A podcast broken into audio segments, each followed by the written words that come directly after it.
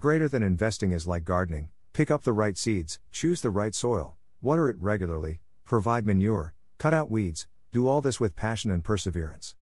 Dash. Trivia The fast growing Chinese economy, driven by a growing middle class and rapid technology adoption, has led to the creation of some of the world's leading technology companies. However, instead of going public in China, more and more of these Chinese technology companies are choosing to list in the US stock exchanges. The economy is global and connected.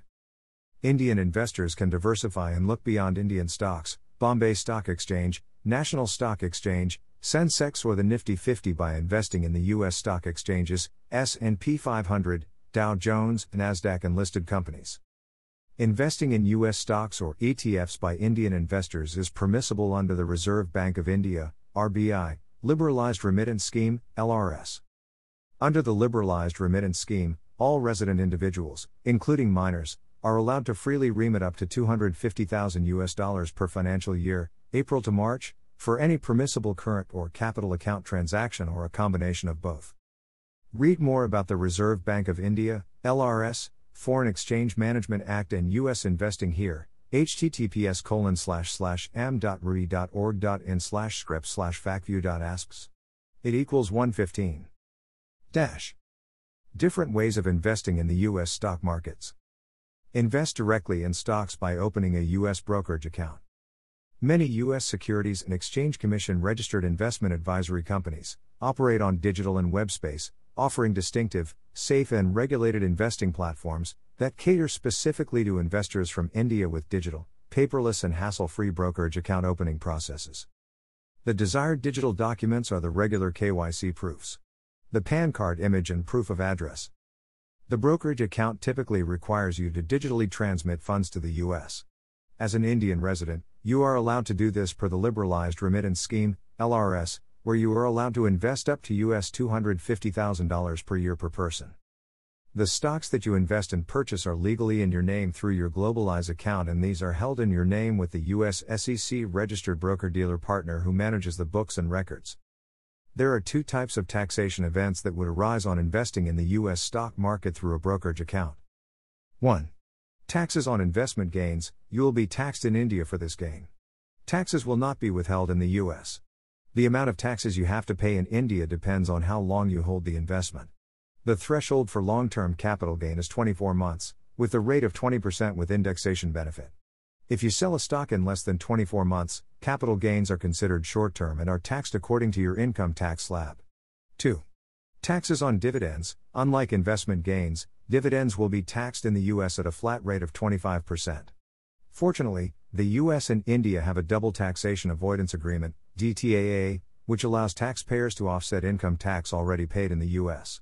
The 25% tax you already paid in the US is made available as foreign tax credit and can be used to offset your income tax payable in India.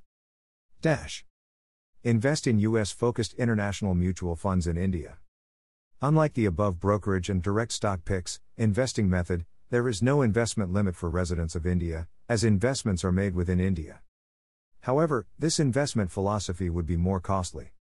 Even though there are a host of benefits that international funds offer, you should also know some of the risks associated with investing in mutual funds.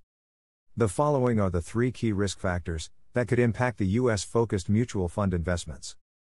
Economic and political risk the international funds invest in other countries' economic or political condition, which carries a potential risk to the investment and can negatively impact your investment returns or the principal invested.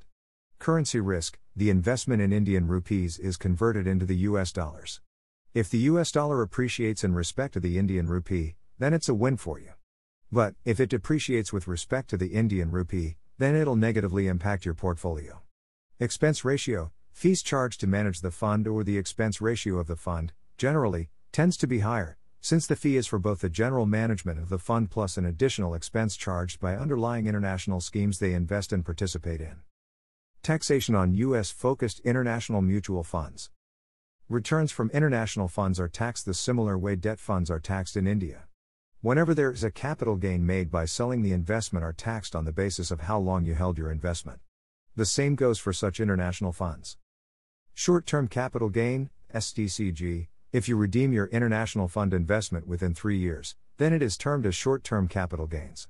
These gains or profits are added to your income and are taxed according to the tax bracket you fall in. Long term capital gain, LTCG, if you invest for three or more than three years, then your returns are classified as long term capital gain, LTCG. Such gains are taxed at the rate of 20% after indexation. Dash. Dash. Disclaimer. Invest in international markets only if you are an aggressive investor. WHO understands the potential risks. Seek professional advice. Dash. Greater than successful investing is about managing risk, not avoiding it. Greater than. Greater than Dash Benjamin Graham, influential investor. Dash.